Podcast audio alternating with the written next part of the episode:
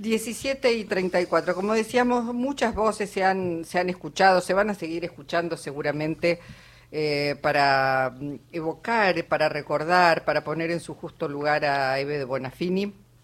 Nos vamos al encuentro de Eduardo de la Serna, eh, teólogo, referente de curas en opción por los pobres, quienes también sacaron un comunicado esta, esta mañana.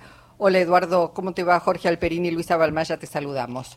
Hola, ¿qué tal? ¿Cómo están? bien, muy bien. Bueno, evocando a Eve en todas sus dimensiones, con mensajes eh, de figuras internacionales, de figuras nacionales, eh, recuerdos propios que cada uno tiene. Bueno, contanos qué dicen los curas en opción por los pobres, para quien no haya leído este documento. Bueno, el documento es un documento bien breve, por supuesto, este, y empezamos jugando con la idea de, los supuestos padres de la patria, que algunos eh, quisiéramos que no nos tengan en cuenta como hijos, este, y cómo se ha hablado poco, recién se empezó a rescatar hace poco, las figuras de las madres de la matria, y cómo algunas mujeres han dejado la huella suficiente como para que la patria las reconozca como, como una huella, ¿no? Y entonces, a partir de ahí, lo que decíamos es que la historia, eh, nosotros hace ya tiempo que hemos aprendido a mirarla desde otro lado, ¿no? Gustavo Gutiérrez, el teólogo de la liberación, hablaba desde el reverso de la historia, ¿no? Desde las víctimas, una historia que queremos verla desde otro lado. Y bueno, creemos que eh, la historia que marca, la huella que marca Eve, nos ayuda y nos enseña a mirar precisamente desde las víctimas, porque si hay algo que Eve fue, fue mirar la historia desde la víctima, o desde las dos víctimas que tuvo como hijos, y desde las 30.000 víctimas que tuvo como madre de la patria, ¿no? Claro. La matria. E, Eduardo eh, pensaba, eh, Eve, como muchas madres, tuvo, eh, digamos, la, la, peor noticia que es la, el secuestro, la desaparición, la muerte de, de sus hijos. Esto en general este, engendra mucho, mucho rencor, mucho odio. Eve era firme, y algunos dicen, bueno, era muy dura, pero la verdad es que siempre reclamó verdad, justicia y castigo a los culpables, ¿no? Eso también es eh, la lucha de, de, las madres y la lucha de abuelas, pero en este caso nos quedamos en la lucha de las madres, que es lo que estamos recordando a través de la figura de Eve, ¿no? El, pedido de castigo de justicia, castigo obviamente, y, por supuesto eh, una mutación eh, buscando acompañar a aquellos que también luchaban eh, y luchan hoy por un mundo diferente. Es que, a ver, yo no, no, no concibo que sea posible que alguien deje huella en la historia en serio, que no tenga este, una mezcla fuerte de mucha dureza y mucha ternura. Eh, no, no, no me parece que sea posible, porque, a, ver, este, un, un, algodón no deja huella, una carreta sí. Es decir, me parece que, este, digamos, que, que Eve era firme. A ver, a Eve, Eve molestaba. Y yo quiero que me molesten porque a mí si hay algo que me pone muy nervioso es cuando me quedo quieto y, y tendría que estar haciendo otra cosa y no la estoy haciendo. Es decir, sentirme que alguien me dice, este, che, tonto, levantate, eh, no, me, no me alegra que me digan tonto, pero me, me, me parece más, más grave quedarme sentado. Entonces yo creo que eso es de lo que Eve fue siempre y por eso molestó sobre todo a los mediocres, que lamentablemente los hay. Eh, Eduardo, se dijo por estas horas que, que Eve se reconcilió finalmente con la iglesia, eh, tuvo muy enfrentada las cúpulas de la iglesia en su momento y se habló de que se reconcilió. Pero ¿cómo era la relación de Eve con ustedes, los curas por la opción por los pobres? Eh, a ver, primero que nada, eh, nosotros también estamos enfrentados con esa iglesia, ¿no? Digo, porque lamentablemente una iglesia que no supo dar eh, el ejemplo de pelear y dar este, la vida por las víctimas de una, una, iglesia que se cayó cuando asesinaron a un obispo para poner internas eclesiásticas, evidentemente es una iglesia que está bueno enfrentar. Fuera de eso, con nosotros este, en general siempre fue muy cordial. Yo a mí me invitaron a dar una, una vez una charla junto con Eve en un panel para hablar sobre Monseñor Romero. Este, eh, el año, este año, este año que pasó, el Día del Niño, muchos chicos de nuestros barrios tuvieron alfajores gracias a EVE. Cuando empezó el momento grave de la pandemia, mucha gente tuvo aceite gracias a Eve, y esto acá más lo que hicieron en otros lados y en otras comunidades. Este, de hecho, concretamente, para, eh, contestarte bien claro el ejemplo, originalmente Eve quería celebrar su cumpleaños 94 en una, en eh, con una misa, porque ella decía que también le debía, igual que Cristina, le debía la vida a Diosito. Eso son palabras de ella.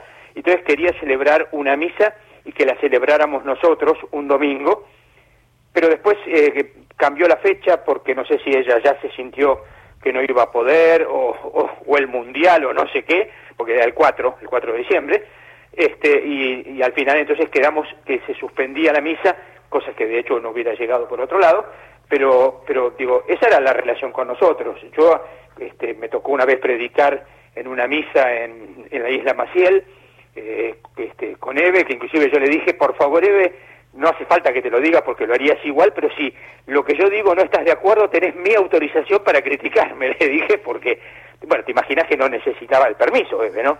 Pero, digo, creo que la relación con nosotros fue más que excelente. De hecho, a los curas en opción por los pobres nos regalaron un pañuelo, ¿no? El pañuelo de las madres. Claro. Eh, bueno, eh, de alguna manera también Eve se reconcilió, vos mencionabas Eve y Diosito, eh, me parece que también se reconcilió un poco con, con Diosito y, con la Iglesia también al poderse reconciliar con el Papa Francisco, a quien no le ahorró en algún momento calificativos ni, ni, este, ni, ni frases muy, muy duras y sin embargo mantenía con él también este, una, una, correspondencia y llamados telefónicos cada tanto. El Papa, de hecho, eh, envió una carta a la Asociación Madres de Plaza de Mayo rezando por el descanso eterno. Este, planteó que en momentos donde imperaba el silencio impulsó y después mantuvo viva la búsqueda de la verdad, la memoria y la justicia y habló de la valentía y el coraje, ¿no? Eh, también esto habla, bueno, de, una iglesia que, bueno, este, avanza, avanza en el sentido en que tiene que avanzar, poniéndose al lado de los sufrientes, me parece, Eduardo. Sí, yo a mí, conmigo Eve habló por lo menos dos, si no tres veces sobre, este, que antes de ir a, verlo a Francisco, cuáles eran sus preguntas y sus planteos. Por supuesto no voy a contar qué fue lo que me dijo ni qué es lo que le dije, pero quiero decir que hemos hablado del tema y tengo este, está claro que al final este, tuvo un encuentro que fue lo suficientemente este, provechoso seguramente para los dos. Hay una cosa que me parece muy interesante, a mí me, me, este, en, estos casos, sobre todo cuando estamos hablando de gente tan grande de la historia, eh, me resultan un poquito chocantes los sí pero, ¿no? Sí pero sí, sí pero acá tenía, yo no estaba de acuerdo con, yo estaba en diferencias con, ¿no? Este, que las hubo, algunas de esas, este, que sí, que se murió Eve, qué grande, qué mujer grande, pero, ¿no? Y en ese sentido, a ver, si hay alguien que podía haber planteado peros, era Francisco.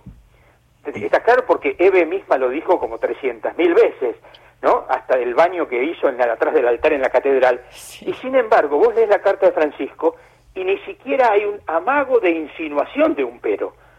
Yo creo que ese es el tema precisamente, por eso eh, digo, este, por eso Eve también se sentía este, que había sido escuchada por Francisco y que ella había escuchado a Francisco y se sentía que este, con Francisco se había reencontrado, no sé si con Diosito, porque creo que con Diosito no se debe haber desencontrado, pero sí con la iglesia o con mm. una parte de la iglesia que debería o que le ha pedido perdón a Eve, porque está claro que, como te decía al principio, con esa iglesia nosotros también estábamos en, en crisis o en crítica. ¿no? Así es.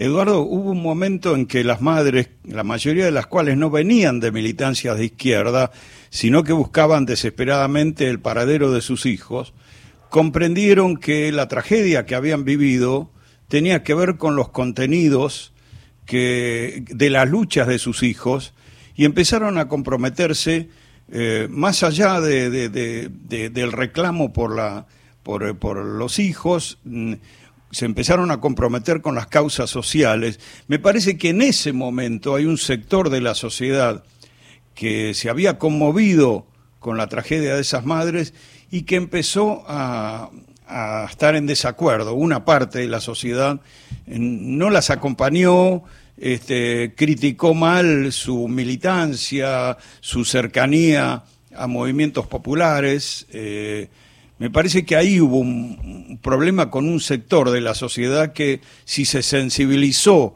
por las desapariciones, eh, no quiso pensar en las razones de esas desapariciones y los contenidos por los que luchaban esos hijos desaparecidos, ¿no? Es que de hecho, si vos mirás, eh, todavía hay alguna que creo que fue diputada por Córdoba, ¿no? que también levantó la bandera de su hijo desaparecido, pero de ninguna manera este, continuó. Por eso es interesante cuando las madres, y eh, todas, todas las madres en general lo dicen, ¿no? las madres de línea fundadora, las madres de la, de la asociación, es nosotros fuimos engendradas por nuestros hijos.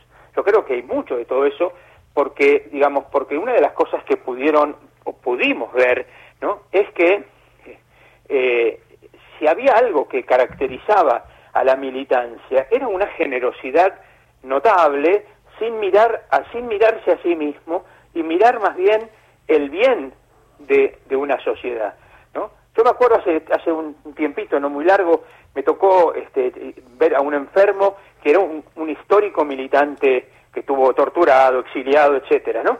Y él me decía, bueno, yo no fui muy religioso. Digo, pero para, para, ¿qué estás entendiendo por religioso? ¿Que religioso es rezar el rosario? A ver, vos diste la, estuviste torturado por tratar de que el país sea mejor para todos. Estuviste exiliado porque querías un país que sea más justo para todos diste la vida y te estás muriendo porque querés un país mejor para todos, y eso no es religioso. Entonces yo creo que pasó o pasa que hay algunos sectores que este, han comprado o han este, asumido o asimilado todo un discurso de, este, bueno, sí, si es nada más que porque, se, porque le secuestraron al hijo y lo torturaron, qué barbaridad. Pero después, ya cuando entramos en mirar las causas, las luchas, la historia, la vida, la entrega, la generosidad de los hijos, etcétera, ¿eh? más allá de cualquier cosa que uno tenga ganas de decir, tenés ganas de decir algo, decilo, no tenés ganas de decirlo, no lo digas, pero la cuestión está en que cuando uno empieza a darse cuenta que hay, este, que hay una, una eh, enorme generosidad eh, de, de, de, dejarse, de ponerse en un segundo lugar, porque lo primero es la patria, lo primero es la gente, lo primero son los pobres, perdón, pero yo no tengo ni...